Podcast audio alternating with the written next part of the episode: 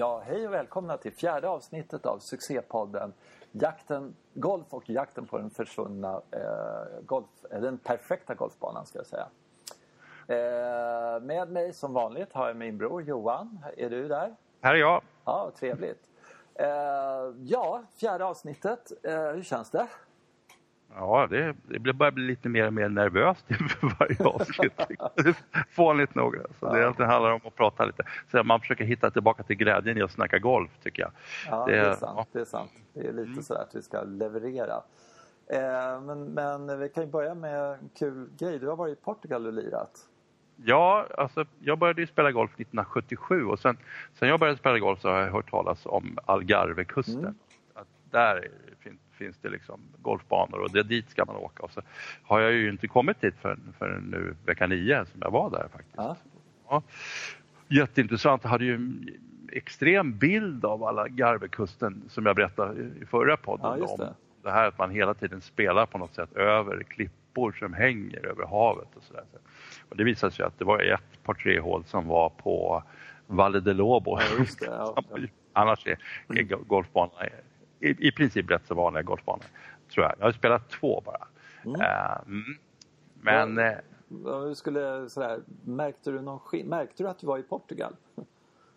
Ja, det var väl liksom det som var bristen kanske, att man ja. inte får så jättemycket känsla av att man är just i Portugal. Och det beror ju på att den här eh, Algarvekusten det är ju ett jättestort turistmål och mm. det, det, är soligt och varmt och golfet är starkt etablerad och ibland hör man ju lite portugisiska pratas och sådär. Mm. Mm. det är inte så himla mycket och det är inte så dominerande. Och så, så, nej, det skulle kunna vara södra Spanien. Landskapet ser precis ut som i södra Spanien. Den enda gången man kanske märker att man inte är vid Medelhavet är när man hoppar i havet då, för att Atlanten är betydligt, betydligt svalare kan jag säga, prövat. Ja, så att nej, det, och, och, det kan man, det där kan man ju, det har jag funderat mycket över. Mm. För att jag har ju pratat tidigare om det här med vad vad jag vill uppleva när jag kommer till ett golfresmål. Och det, ja. Jag vill komma till en etablerad portugisisk klubb och där det är etablerade portugisiska golfare och ett klubbliv och sådär. Mm. ja, jag, mm, jag, jag börjar bli tveksam till att, att det finns så mycket sånt. Det finns ju några stycken naturligtvis. Men, ja. men jag läste på lite och att det verkar som att golf i ett, Algarve det är etablerat av britter. Golf i hela ja. Portugal är etablerat av britter. Så är det ju naturligtvis. Men det skedde ju, de första det var ju Porto, det skedde ju 1890 kanske, här på Algarve verkar det vara 60-tal och så. Mm. Ja. Så att, eh, ja, det är ju väldigt präglat av turism kan man säga, ditresta människor som spelar golf. Mm. Så är det. Mm. Ja. Men eh, det var bra golf i alla fall? Alltså bra ja. golfbanor, eller hur? Eller var det bara sådär superförlåtande överallt och eh, småtråkig. Eller ja, vad, vad, tyckte du? Det är ju jättespännande. Jag, jag tror att jag spelade två banor mm. och ja, båda var ju ganska anpassade till att, att, att, eh, att det var förlåtande på det sättet när man spelar ute på spelfältet och sen när man mm. kom fram till green så fick man ju dessutom mer att bita i kanske. Ja. Det var himla bra griner eh, och på den ena banan också lite extremt med lutningar och grejer som var riktigt svårt att hantera. Tog emot bollen ganska bra så att man hamnade mm. någonstans men sen så upptäckte man ju ofta att man hade hamnat på helt fel ställe. Skulle ta sig därifrån till hålet. Ja, det, det. det, var svårt. Man hamnade ofta långt förbi eller höger, vänster. Det ja. rullade. Så att, nej men det var ju hög, jag tycker det var högklassig golf. Det har jag ingenting att säga om. Ja. Eh, och jag tror också, jag tittade på mm, jag tittade lite på nu i efterhand vilka som hade vita banorna och det är ju en bana var Donald Steele som är en av britt, britternas ja, stora arkitekter på sistone och Ronald Freem var med på ja. den andra. Så att, det är en amerikansk arkitekt. Det är inga blåbär som har ritat det där, det är helt klart. Nej, nej, så att det, nej, den här etableringen som, det är ju 36-40 banor på Algarvekusten mm. och de, det är bra banor alltså, det är ja. skitbra. Ja. Det man kan säga är ju att det är också en väldigt stark industri bakom det hela som gör att det kostar ju väldigt mycket att spela. Jag tror att...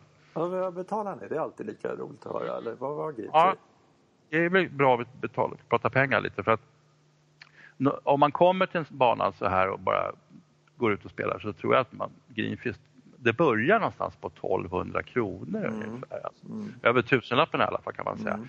Men det är ju ingen som gör så egentligen tror jag. Nej, för att det här var ju, de här, det här var ju sex banor lite spridda över Algarvekusten som, som ägdes av en, eh, någonting som heter Pestana. Som, det är ju ett, hotell, en hotellkedja som jag, jag kollat lite efteråt. De har jättemycket hotell. Eh, och inte bara i, i Portugal. Och, och då betyder det ju att man köper in sig där på något sätt. Man bor och sen ingår det kanske golf och så binder man upp sig för att spela på just de här banorna och då får man ju naturligtvis ett antal, ett visst pris och så där. Jag såg någonting när man stod inne, jag stod inne på toaletten så såg jag något framför mig så där stod att man kunde få sju banor för 4 500 ungefär kronor och sådär. Ja. Alltså det finns sådana där paket, det fanns ett 28 ja. dagars paket. Och liksom, det handlar ju också om att då, då binder man ju upp sig lite till, mm. ja, till de som äger just de banorna och så, här, så kan man ju inte liksom flacka runt helt fritt. Det är väl lite så det har blivit. Mm. Vi brukar ju plocka russinen ur kakan så vi skulle vilja ja, vi skulle ha spelat liksom Villamora, gamla banan eller något sånt där. Precis. Och då hade vi fått, ja, det kostar ju. Ja, och mm. så skulle vi... 2-5 eller någonting sånt där kan man tänka sig. Ja, precis. Och så skulle vi spela Quinta do Lago och, ja, en av fem banor eller vad de, hur många de har. Och så där, så. Ja. Och så, så det hade blivit, liksom, då blir det ju himla dyrt faktiskt. Ja, ja. Men uh, du skulle kunna tänka dig att åka tillbaka dit? Eller? Ja, fast den... Fick du någon sån här längtan? Jävlar, hit ska man ju åka. Nej, men det, så är det ju inte. Alltså, alltså, det är ju himla behagligt för att man kan stort sett lita på vädret. Mm. Eh, och, och, och, det är bra temperatur och det fungerar hyfsat förutom att portugiserna har lite en sån där eh, en, lite spansk portugisisk attityd om att allting fungerar. ja, det kan komma något parti och säga att vi har också den där starttiden. Så, så det, det fick vi vara med om. Ja. Äh, mitt i ett stort sjok av människor som tävlade så dök det upp några, ja den där killen, nu ska han starta. Jaha, och, och de här tre också.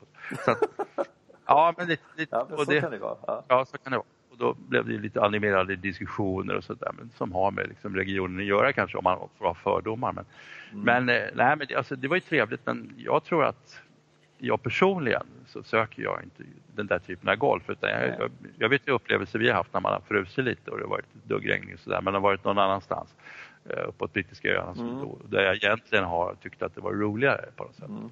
Mm. Jo men det är mer en upptäckarglädje kanske i det på något sätt eh, när, man, när man är i sådana där områden istället för att när man vet att ja, men det är, imorgon kommer, vi ska spela en annan bana imorgon, det kommer vara ungefär som det var idag. Och det är ja. inte så jäkla spännande i längden faktiskt. Eh, men äh. ja, jag vet inte. Samtidigt, jag har sett bilder från Portugal och sett några banor som har legat där. Och det är de här russerna då naturligtvis. Som har ju sett helt fantastiska ut. Och, och just vädret. Att, oh, nu har jag bara spelat en bana i Portugal och det var under de sämsta förhållanden jag varit med om tror jag. Det var så dåligt så var det inte sant. Så att jag, min erfarenhet av det portugisiska vädret är, att det är fruktansvärt dåligt väder här.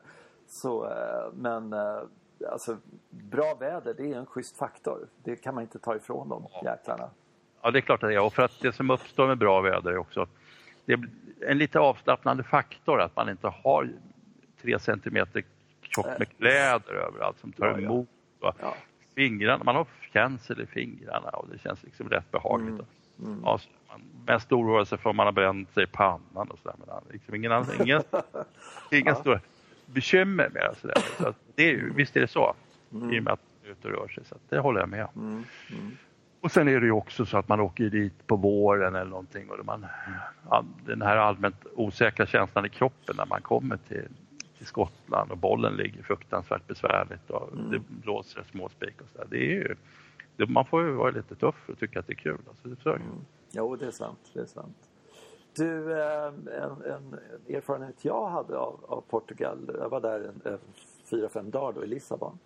Det var att eh, jag blev förvånad hur dålig maten var. Eller ointressant ska jag säga. Den var inte dålig men det var, det var ingen upplevelse att äta någonstans egentligen.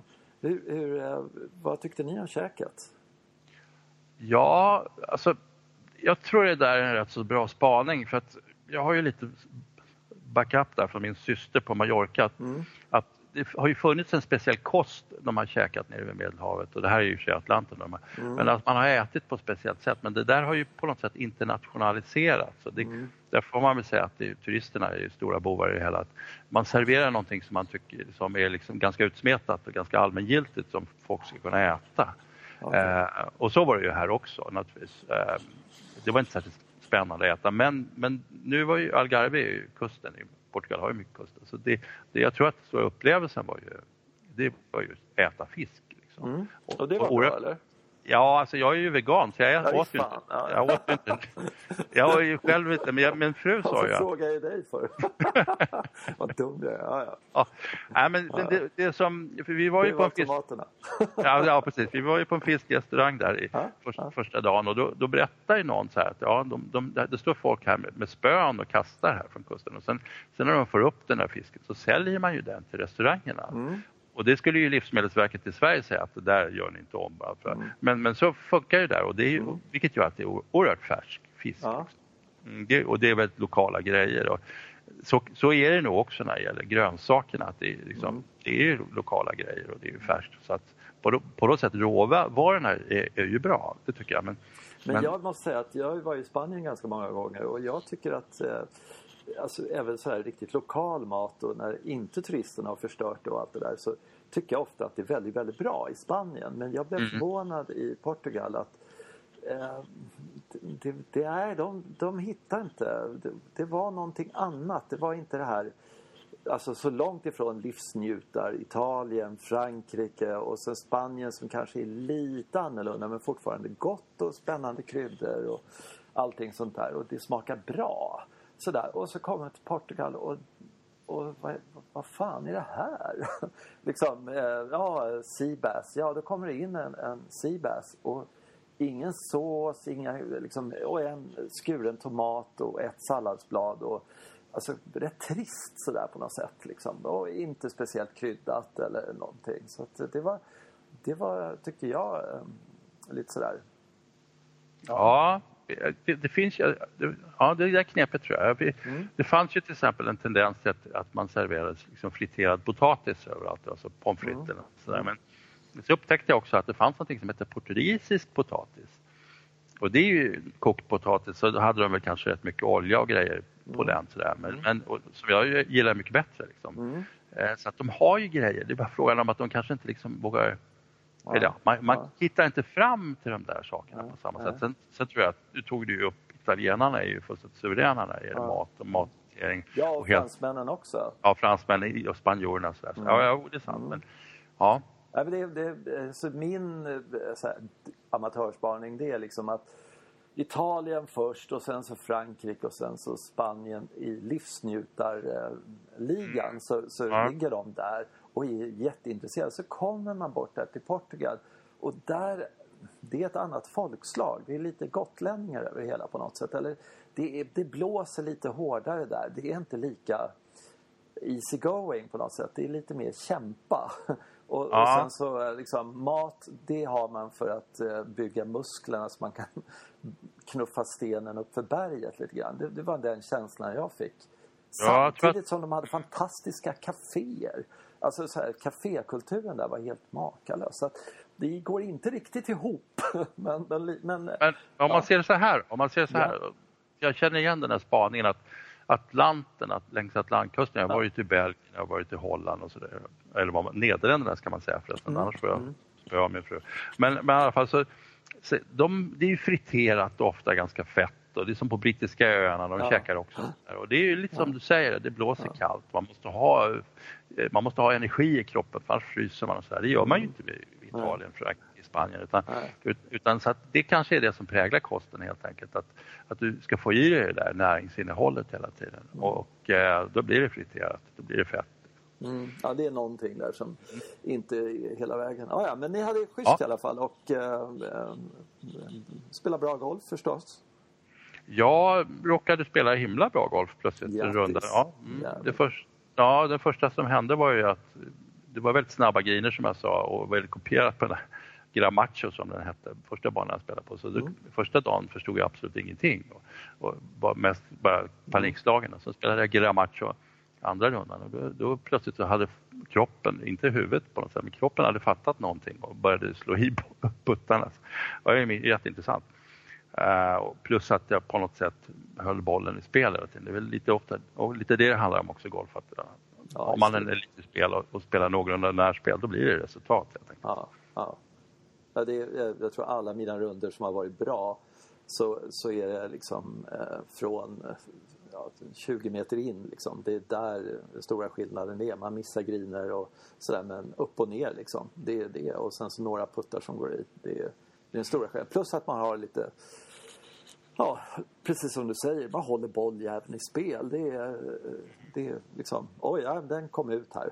Ja, men då har jag ett slag in mot green och lite sådär. Lite ja, sånt. kan fortfarande spela. Liksom. Ja, exakt. Ja, ja. Första rundan gick ju åt till att förstå, okej, okay, ja men det där var ju riktigt dumt. Och det var inte så många sådana ställen. Så nej, och det, nej. Men det var lite upp och ner så att man inte riktigt såg. Men så började man se lite vinklar så förstod man och så hanterade bollen. Ja, mm, så var det. Vilken, vilken underbar grej att göra precis när det ser ut som det ser ut idag här ute. Det regnar och är busväder och allt det där. Ja, det är härligt. Ja, det är lite skönt att börja säsongen med en liksom, riktig drömrunda och sen, mm. ja, sen känner man en viss lugn inför resten av säsongen. Ja, har redan presterat och vet att man, det, det sitter där. Man, man kan spela. Om den rätta dagen kommer på något sätt så kan det funka. Liksom. Mm, ja, men då vet man det. Man ja. det. Ja, grattis! Ja. Ha, eh, vi släpper Portugal tycker jag. Jag skulle vilja säga en liten ja. grej till. Ja, ja, jag var ju, ja, jag spelade ju inte alla dagar utan jag var, ju, var ju runt och gjorde lite andra ja, saker. Jag, och jag råkade uppleva en sån här, jag har aldrig gjort förut. Jag råk, körde omkring och letade efter någon bro in i en stad som heter Portimao. Man skulle över bukten där. Och så fanns det en gammal bro som jag skulle till. Och då hamnade jag i ett gammalt industriområde med skorstenar, höga skorstenar. Och där var det stork. Riktigt mycket stork. Som Häftigt. Ja, jättestor. Och storkbon är jätteimponerande. Och så, ja. så kommer, kommer storkar, är sto, stora fåglar som kommer långsamt flaxande. Ser ut som utrydningsödlor på något sätt. Ja. Och så hade de liksom tyckt att här slår vi oss ner. Så de bodde på, uppe på folks skorstenar lite överallt. Liksom. Så sjukt. Ja, det är, och det är ju liksom så våra duvor. Det, är, det måste vara en stadsfågel för de behöver ju de upphöjda ja. skorstenarna. De tycker, de tycker det är perfekt. ja, fiffigt tycker de. Ja. Ja, det verkade som att de fick vara lite fler. På de här nedlagda industrierna förstår jag att de fick vara på de här mm. på skorstenarna. Men annars var jag lite upp, ja, förvånad att det var en stork som höll på att bygga ett bo av en tv-antenn såg jag där när vi kom förbi. Kanske de kommer att sätta stopp för så småningom. Ja, det ja, en parentes. Ja, ja. Ja, ja, skithäftigt. Ja. Jag visste inte att det var stork nere i Portugal. Det hade jag ingen aning om. Nej, nej. nej just där var det. Mm, ja, råkade ja mycket nöjd. Ja. Ja, det är en vit fläck för mig nästan förutom Lissabon och jag skulle gärna åka uppåt där och kolla. Liksom. Jag tror att det är otroligt vackert och lite golf och ja, men överhuvudtaget landskapet där. Det tror jag är jättehäftigt. Ja, ja sen skulle man kunna leta sig längre norrut in i Spanien där. Yes. För det är också en sån där del av Spanien. Precis. Ja. Jag ska ju, I sommar ska jag till den delen, alltså södraste delen av Frankrike och vid Atlantkusten där. Och mm. eh, ska vi ta mig in där lite grann till den norra delen av Spanien där? Och det ska bli jätte, jättekul och, mm. och se Bilbao och lite sådär. Eh, och eh, får återkomma med en rapport vilka banor jag kommer att spela och sådär. Det får vi se. Men några banor ska jag absolut spela San Sebastians bana såg jag. Det var, mm. Jag tror inte man är riktigt välkommen där. Jag såg att med, alltså, besökare fram till 11 eller 12. Men jag tror man skulle ha någon introduktion av någon. Ja, det, såg, ja. det såg väldigt privat ut. Alltså, ja. Men det är, sådana är de här lite exklusiva ja, eh, spanska klubbarna också. Det är samma i, jag har glömt bort, nu är den borta igen. Sebbes gamla Ciberta. klubb. Nej. Nej, den ligger vid Santander. Men ja, den ja, den. Ja, ja. Nej, den, där kostade ju, där kunde man nog få spela, men det kostade 2000 ja, kronor eller ja. kanske 2 ja. Eh, Så vi bara tittade på klubbhuset och omgivningarna. Där. Mm. Visst, du, du får spela här men det kostar en förmögenhet. Det är, det är lite den stilen sådär. Ja. Ja, eh, är vi klara med Portugal så tänkte jag berätta... För tillfället. Att vi, ja, för tillfället. Vi kan återkomma till det många gånger som ja. helst.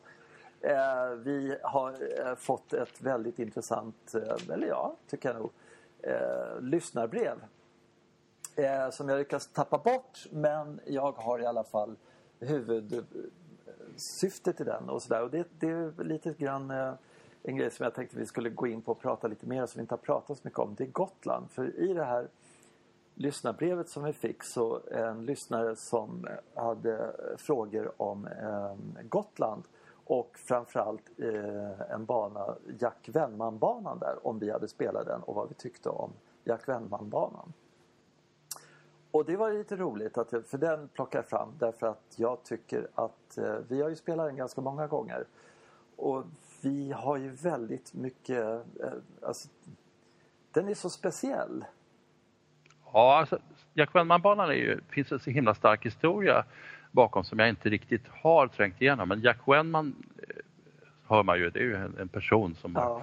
uppenbarligen var, lever ex, levde i exil från, från brittiska öarna och som saknade golfen på något sätt och så ville skapa sin egen lilla bana och så hittade han den här markfläcken då vid, ja.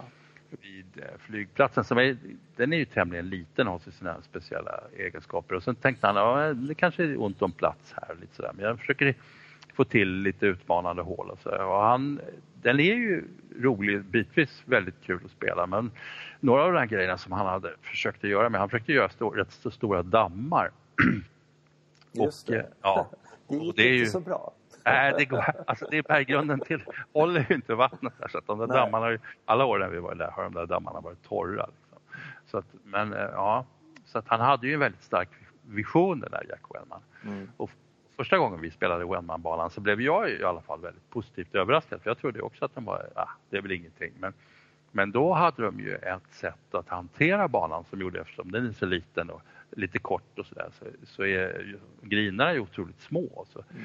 gjorde de dem väldigt hårda, väldigt snabba och sen så omgavs de av en liten krans med ganska seg, lite sådär semiruff som var svår att hantera och sen så är det ju Ja, den var ju decimetertjock. Eh, alltså, ja, kanske. Det var det. Den, den var ja. så, så, så, man hade det här explosionsslaget som man skulle slå en meter och sen så skulle bollen rulla på stenhårda griner fem meter. Eh, och det, var, det fanns ju ett par treor då eh, som man insåg att man hade medvind på eh, som var 130 meter och man insåg att det finns inte en chans med min teknik och det jag har. Även om jag studsar här innan så, så kommer den rinna av. Det, det, det var helt omöjligt. Så det handlade bara om att missa på rätt sida för att möjligen få chip i en putt. Det är en av de tuffaste golfupplevelser jag har varit med om faktiskt tror jag. Ja, så var det definitivt. Och sen, sen som åren har gått här nu. Så jag tror faktiskt att jag hörde det var någon bekant till mig som hade spelat en tävling på den banan tillsammans med greenkeepern. Och ja. då pratade lite med honom och den här greenkeepern, han var ganska vild. Han hade berättat om på KM hade han klippt ner grinerna till 1,8 millimeter och, och elitspelarna, elitspelarna hade puttat ner i bunkrarna.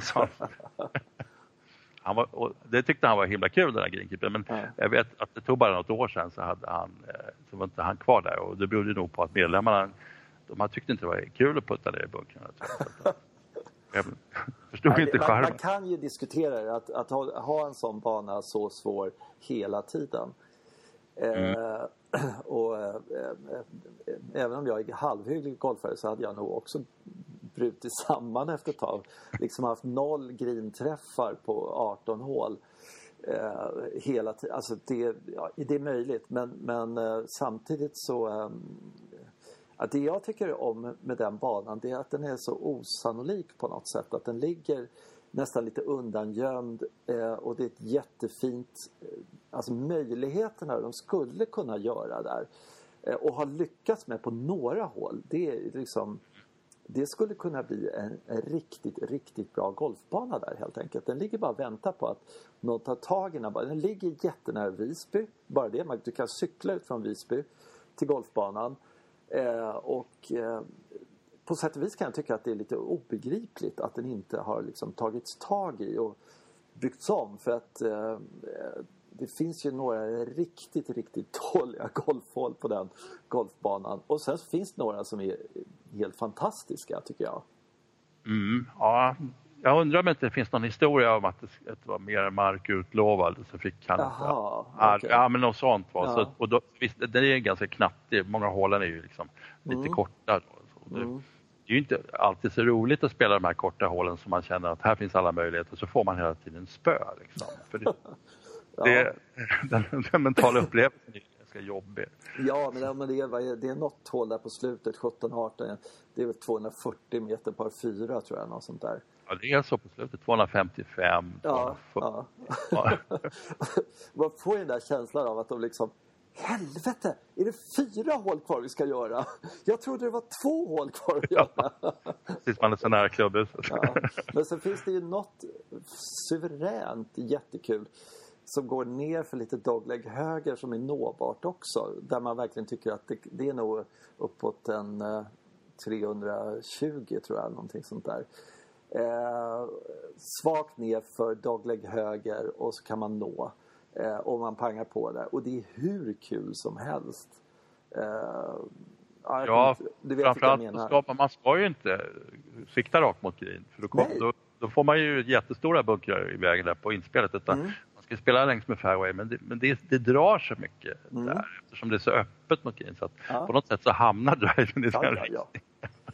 Absolut. Ja, Nej, ja, men man ska ja. spela 30 meter vänster och sen ska den Ja. studsa in eh, sådär att det faller Ja. av ner och sådär. Och, eh, sen tycker jag att, nu ska vi se, vad är det? Ettan, tvåan, trean, fyran. Alltså dogleg vänster. Eh, Just det, ja man inte ser någonting egentligen. man ser Nej. inte, no- eller ja, man, det är bara att välja. Du ser ju absolut fairway om du slår ut en spon eller järnträ eller någonting sånt där. Det är inga problem. Men det finns ju den där fantastiska möjligheten att gå för det. Och kanske ha 20-30 meter kvar eller något sånt där. Eh, jättekul hål. Alltså eh, jättespännande. Eh, och eh, ja, några par treor som är riktigt bra. Och, eh, överhuvudtaget så, så eh, så trivs jag på den banan. Men senaste gången jag spelade där, tre och fyra år sedan och gången dessförinnan så märkte man att utvecklingen på den banan går åt helt fel håll. För det blir liksom sämre och sämre skick och det är mossa på grinerna och det är, ja, det så det är lite, lite tråkigt att de inte eh, ja, tar hand om den banan helt enkelt. Och att den, det är, jag tror det är lite hönan och ägget. Att skulle de bygga den och anstränga sig och, och göra någonting av den helt enkelt så skulle den attrahera mycket, mycket mer eh, greenfiester. Speciellt i och med att den ligger så nära Visby som den gör. Mm. Mm. Så det, det, jag tycker det är en, det är en eh, vilande pärla helt enkelt där. Eh, ja, men riktigt kul. Så, det, så eh, vi gillar väl den banan och, eh, eh, men vi skulle vilja se en förbättring. Det är väl så man, man kan säga. Eller i alla fall jag. Ja, jag skulle nog vilja se den tillbaks lite till vad den var. Att den var Ja. den där riktiga utmaningen. Att, att, att det var så pass skräckinjagande som det var. För nu har den ju blivit som du säger lite grinerna är mjuka och lite tröga. Så, att, Mm. ja, då är den inte den där hisnande upplevelsen längre. Ja. Ja, jag skulle vilja att de fyllde igen de där hålen där de grävde de där dammarna och eh, eh, drog om de där sista hålen och det är någon par femma där som är riktigt, riktigt jättedålig också med en damm framför där som, som jag tycker är riktigt usel. Men, Ja, den är knäpp. Ja, den är ingen bra. Men eh, ja. Så var den. Sen tänkte jag att vi skulle prata om en annan grej. Eh, och det var en grej jag läste om och det är en, en av våra favoritbanor och det är Kronholmen. Mm. Alltså Visby. Eh, Där håller de ju ett förslag, eller de håller på att jobba på att eh, få bygga fyra fem hål ute på Svältholmen. Som ligger där efter första hål. Nej, jo. Nej, det är inte alls det. Efter, eh, ja vad ska jag säga? Utanför, utanför elfte hålet kan Ja, man utanför säga. elfte och eh, tio på tolvan där. Där ute finns det ju en, en stort område där, de tydligen kan få plats med en fyra, fem hål. Eh, Mm. och då har de gjort ett förslag på en sträckning där på, på de nya, eh, hur de sista nio på, på Visby skulle kunna se ut. Som eh, Pierre Fulke och eh, Adam Medniksson har liksom ja, hittat då. Hur skulle vi kunna, om vi får in tre hål där eller fyra hål där, hur skulle liksom sista nio eh, se ut? Och då har jag läst, läst på där, för jag hittade information om det. Och då är det så eh, att eh, tionde hålet skulle eh, i det nya förslaget då bli, eh, skulle de ta nittonde hålet som, som tionde hålet. Eh, elfte hålet skulle bli tjugonde hålet. Tolfte hålet när du säger, ursäkta mig, men när du säger 19 och 20 då menar du helt enkelt de första hålen på, på Nioårsbanan. Ban. Ettan och tvåan ja. på nioårsbanan. Just, Just det. Ja. Sen tolfte, då kommer man tillbaka till gamla sträckningen 16 hål och spelar den, par femman. Trettonde hålet skulle bli 17 hålet. Eh, sen, eh, nej, sen 14 hålet skulle bli 11 hålet. Är du med? gamla elvan blir ja, 14 ja. i nya dagar. Ja, mm, Sen när man kommer ner och spelar elfte par fyran där, korta par fyran, då är det 15, 16, 17 som är ute på, eh, på eh, det där fältet. Och, där kossorna går idag? Ja, där kossorna mm. går idag, vad det nu är. Och sen när man har spelat 17 klart som kommer ligga någonstans längst ut vid vattnet så kör man eh, gamla vanliga heliga 18 tillbaka in till klubbhuset. Mm. Mm. Mm. Jag funderar lite grann på det där. Och jag, jag tycker det här verkar helt fantastiskt bra. Jag har en invändning. Mm. Och det är eh, att eh, första hålet då på back nine skulle bli gamla eh, ettan på niohålsbanan. Mm. Eh, som den ser ut idag. Eh, det, där måste de göra någonting för det är inget bra golfhål tycker inte jag. Jag gillar inte det.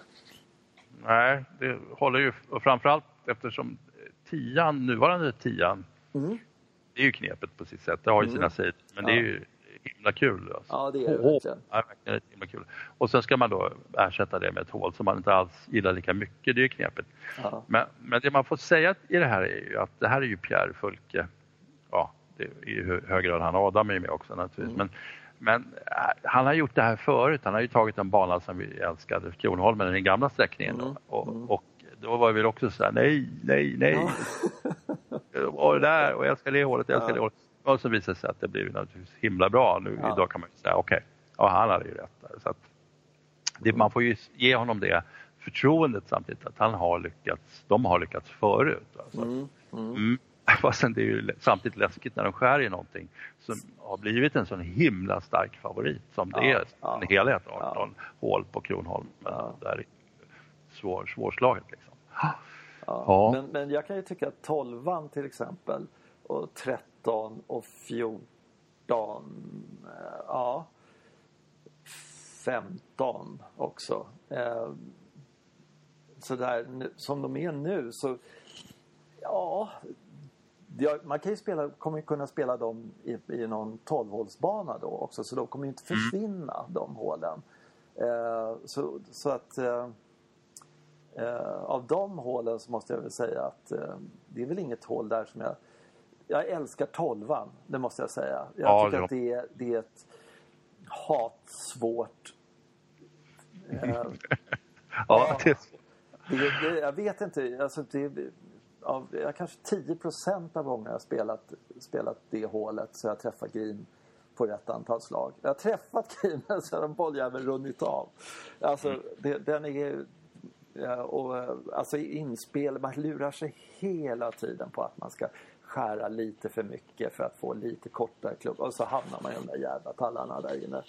Ja, det, är nog, det är nog bland det svåraste 311 meter ja. man, man, kan uppleva och, ja. och, det är lite svårt att förstå för att det är ofta medvind, det blåser ja. havet, man har vinden i ryggen men Precis. det är svårt att placera utslaget. Och, så och sen när man har... fejdar den driven lite, lite till så att man kommer ja, lite närmare man vågar inte ta drive och så, så slår man någon annan klubba som himla långt in och sen tror jag att Pierre såg oj vad kort det här hålet är, vi måste göra en mm. riktigt knepig green här och så har han gjort det med en Mia på där som, som to, toklurar den ibland för att ja, där händer det saker kan jag säga. Så att, ja, det där är, men det är ju sån där, det är lite skräckblandad förtjusning spelar man det där varje gång tycker jag. Så det kommer bli tråkigt om inte det är med i, i mm. ja, dragningen, det håller jag med om. Däremot nästa hål, 13, det tycker jag är faktiskt ett, ett dåligt hål. Ett av banan sämre, så att jag, jag saknar inte det. Och hålet därpå, det var fem, fem, par trean där är ju helt okej, okay. det är bra men inte, inte spektakulärt bra. Det som jag gillar med det hålet mest av allting det var att han återtog det hålet för så var det från början innan de var där och roddade med banan på 80-talet. Eh, där var det en par trea som såg ut ungefär sådär så det, det tyckte jag var jättekul. Mm. Hålet därpå, som, jag tror det var gamla åttan som låg där, var det inte det? Ja, det var det. Det var ja. gamla åttan. Det, var en par femma. Faktiskt, ja, det tycker jag faktiskt var mycket, mycket bättre förut än vad det har blivit nu. Jag tycker att rent ut sagt att det är ett dåligt hål. Det är bara att dunka på, det är ganska trist. Eh, fördelen är väl att man får slå en träfemma in på eh, andra slaget eller en spon eller något sånt där för det är så jävla långt. Men jag, jag tycker som hålet var tidigare så var det mycket roligare. Eh, men det är, det är en smaksak. Eh, och sen är man ju tillbaka och så spelar man ju 16, gamla 16 igen. Och så, så det får man ju. Så att, eh... Ja, det där får de inte röra. Nej, det ger de fan i alltså. ja, det hålet, det, hålet det, det ska vara kvar. Ja, mm. Men sen så tycker jag det är jätte, jättekul att de tar in eh, eh nio, andra hålet på nian ja. i, i den här sträckningen jag älskar det hålet och inte gör om det för mycket. Att de inte sabbar någonting där för att eh, liksom öppna upp grinen eller gör något sånt här dumt. Utan bara ha det som det är, ändra ingenting. För innan, han, eh, innan där då, då var det någon idiotisk sjö ungefär på 150 meter in sånt där. Om man slog en bra drive där då hamnade man in i en sjö, en liten pöl som låg där mitt i. Den ja, men det var, de... ja, var det på det hålet? Det kanske... Ja, det var ja. där. Ja. Eh, mm. och eh, det var, mm. det var så bara, ja, vad fan ska jag göra? Men, mm. men det försvann ju. Så, och, alltså, det hålet, nej, det, det handlar så liksom, ja det är helt, det är helt jävla suveränt hål tycker jag. Fruktansvärt kul. Och varje gång man ställer sig liksom på tid där, liksom när man går till tid så liksom kommer adrenalinet för det hålet på ett helt fantastiskt sätt. Så att, eh, ja, det är jätteskoj. Så att, mm. ja, jag tycker det är jätteroligt att de, eh, och hoppas de får igenom det här och sen, eh, ja sådär. Får det funka helt enkelt. Mm. Ja, så är det. Mm. Det var det om, om Kronholmen tills vidare. Vi lär väl återkomma till Kronholmen hoppas jag. Ja, jag tror det. Vi ja. behöver inte hoppas. Vi kan, vi kan vara rädda för det. Det kommer ja, hända. Vi kan vara rädda för det. Ja, det ja. Den kan man prata om hur mycket som helst, den golfbanan tycker jag. Mm. Eh, makalös. Eh, vad ska vi prata om mer då? Du hade någonting om Kinnhult? Ja, jag läste i DN idag. Mm. Frida Kinnhult och eh, ja, hon har ju varit, hon är väl världens bästa amatör och sådär. Uh, och vi kommer ju från en familj med jättemycket golfkultur och så. Mm. Det verkar stå stadigt på, på marken de där två, Marcus och Frida Kinhult. Men mm. hon ska ju göra en helt, eh, ja, en otroligt djärv satsning kan man säga. Hon är 19 år gammal och har i och för sig pluggat i USA och sådär men hon ska på, på liksom egen hand alldeles ensam gå ut på den här så kallade Symmetra, alltså det mm. som är undertouren då, mm. inte, inte LPGA-touren. Uh, och ja, hon har väl inte ens råd med en caddy så hon ska liksom gå runt och dra sin egen bag och, flyga och boka flyg och, ja, och bo på hotell och vara alldeles ensam. Hon känner väl några stycken där men nu, nu vet man ju hur det är när man kommer i det där läget. Alla kämpar och sliter för sina egna pengar och så koncentrerar sig på sin egen golf och det ska hon göra. Uh, och med tanke på hur många herrgolfare jag vet som har försökt på USA-touren och kommit tillbaka, liksom, det var jobbigt. Jag var inte hemma. Liksom, och, inte klar, och så ska den här tjejen på 19 år fixa det här. Så att, ja, alltså jag är ju jätteimponerad om de fixar det men, men jag är lite orolig måste jag erkänna. Mm, mm. Ja, jag tycker det verkar så ashäftigt eh, på något sätt. Eh, hon, hon, har säkert, eh, ja, jag tror hon är, det handlar ju liksom om att allting kommer ju gå så mycket lättare om hon spelar bra. Ja, ja, och, ja precis. Första äh, tävlingen sätter liksom märket där. Ja, ja bara klara några kvalgränser liksom, ja. och, och, få spela alla fyra varven och hålla på och nöta på det där sättet. Liksom. Det, det tror jag. Men jag, jag har en känsla av att hon, hon, Jag har sett henne spela eller sett lite på TV och sådär. Det ser ju så fruktansvärt bra ut när hon svingar. Det är ju bara så. Mm. Så det är inget blåbär på det sättet. Men, och jag tycker det är... Ja, det är lite old school det hon gör. Liksom. Bagen på ryggen, resväskan och så in i bilen och sen så ja, nästa liksom, 200 mil bort. Så där. Det är häftigt. Kontoret på fickan och ja. på egen hand. Och de, de post, man påstår ju ofta att tjejer är liksom mognare tidigare och då får man ju hoppas att, att mm. det är så. Liksom, att man inte ser det som en, en normal 19-åring skulle väl inte riktigt ja, stå, klara det här helt enkelt. Mm. Nej, nej det är, jag, kan tänka mig att de eh, håller ihop ganska mycket på Symmetra liksom. Därför att det är, det är inte mycket pengar, det gäller att liksom bo billigt och det gäller liksom allting sånt där. Får det flyta på något sätt ekonomiskt och trygghetsmässigt sådär. Men äh, ja, riktigt äh, ja, tufft. Ja, det är en intressant spaning som du ja. har där för att det har ju alltid varit fördelen på något sätt med att vara på Europatouren för herrar gentemot PGA-touren mm. i USA. Det finns ett sammanhang att man umgås mm. med och det beror ju på att jag tror att de inte var lika rika helt enkelt.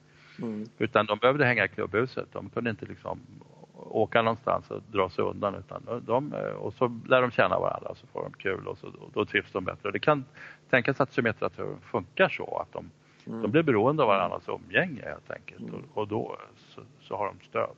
Ja, nej, jag tror det helt enkelt är om man tittar på USA-touren då åker man ju liksom en hel familj höll på att säga. Men då är man fyra, fem personer som känner varandra jävligt bra. Det är tränaren och det, det är liksom ett posse mm. som åker sådär. Men, men på Europatouren så, ja det var du och eh, så var det en caddy som du liksom eh, åkte, möjligt, liksom spelade tillsammans med. Så när du kom till klubbhuset sen så ja, då hade du ingen att snacka med. Då var du tvungen att börja prata med någon. Mm. Så jag tror att det är det den stora anledningen till, till att de eh, är så bra polare helt enkelt. Att, ja. Så kom de där med sin lunchbricka och så, ja, vad ska jag sitta då? Ja men här, kom här, jag är också ensam liksom. Och så ja. blir man bästa kompisar. Jag ja, hoppas precis. att det är så. Jag tror ja. att det är så. Och sen leder det till att man vinner Ryder Cup förstås. Ja, ja, ja precis. Det, det är det det handlar om. ja, precis. Mm. Läste du om eh, Paul Asinger? Nej. Han, han hade hånat eh, Europatouren nu här. Eh, Tommy Fleetwood missade sista eh, slaget där. Jag såg, satt faktiskt och kollade på det. Han, eh, han spelade dumt, det tycker jag också. Han hade skitsvårt. Han gillade inte att slå fade så ska han slå en spoon, träfemma någonting. In på en par femma. Eh, och så för komma upp på två och så putta för igel. Och eh, igeln skulle ha vunnit tävlingen. Och då var han tvungen att fejda in den och han är skitdålig på att fejda. Han är ja, skitbra på att tro men han kan ja. fan inte fejda. Eh, och då drog han den i vattnet och, och då sa Paul Asinger, ja ja så där går det när man inte har vunnit på den stora touren liksom. För den stora touren där är det svårt att vinna men på eh, liksom, ni som kommer från Europa ni vet inte. Sådär.